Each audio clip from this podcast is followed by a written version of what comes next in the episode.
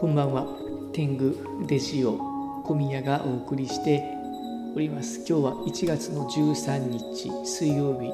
の録音になります。えっと今日も例によりまして映画に関するご説明をしたいと思います。あのー、映画なんですけど今日はエンダーのゲームという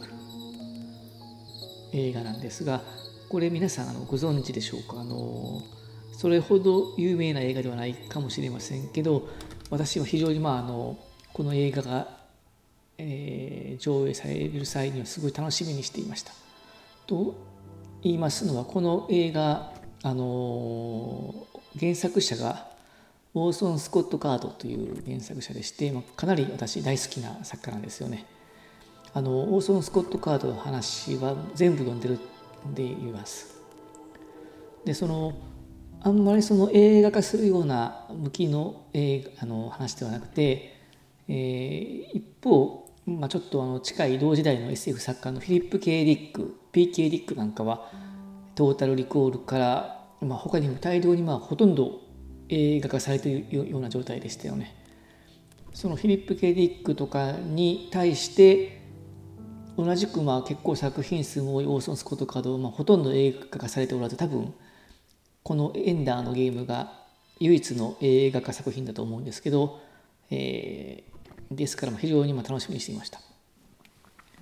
でそのこの楽しみにしていた一方そのエンダーのゲームといったもの以外の作品とエンダーのゲームかなり近いモチーフなんですよね。あのエンダーのゲームオーソンスカオーソン・スコット・カードの作品の中で一番好きだと言いましたけど、えー、他の作品もかなり近い感じなんでして大体共通するのはまあ2登場人物プラス、まあ、1要素ぐらいって感じなんですよね。えー、大体曰く、えー、エンダーのゲームもそうなんですけど主人公は、まあ、大抵少年で才能あふれる、えーと、何らかの、まあ、天才であることが多いですよね。えー、ごくもごくまれに少女の場合もあります。えーと、とエンダーのゲームの次の作品のゼノサイドとかは少女チンジャオでしたっけ？が主人公でしたでしたね。そのチンジャオなんか強迫神経症の女の子なんですけどもそれもすごい設定だなと思いましたがまあ話はエンダーのゲームに戻りまして、えー、主人公は天才であると。そして偉大なる師偉大なるマスター、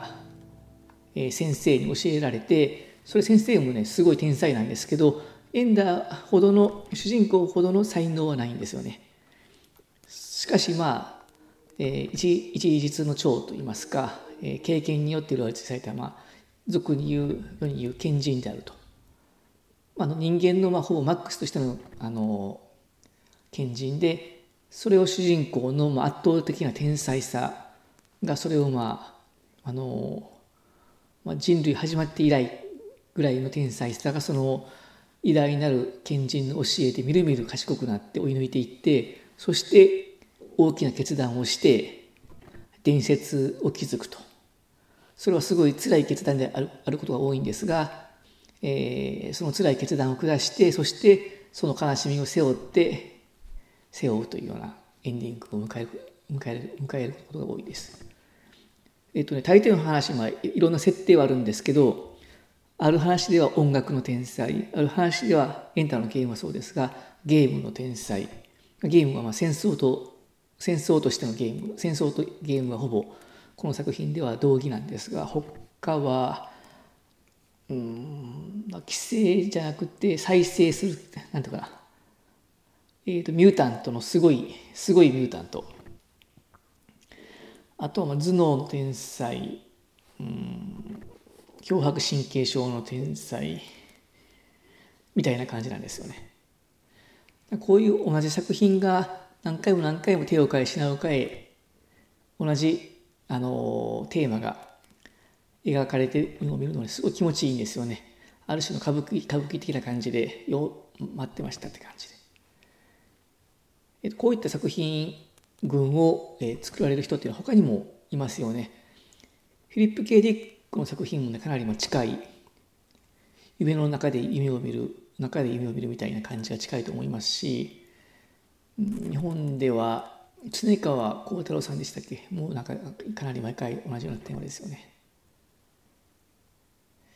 あとはうんまあそうそういう感じなんです。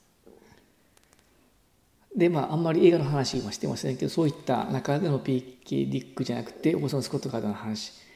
ぜひあの見ていただければと思います。一個見ればまあ大体その世界観がわかると思いますが押村区は映画がねちょっとなんか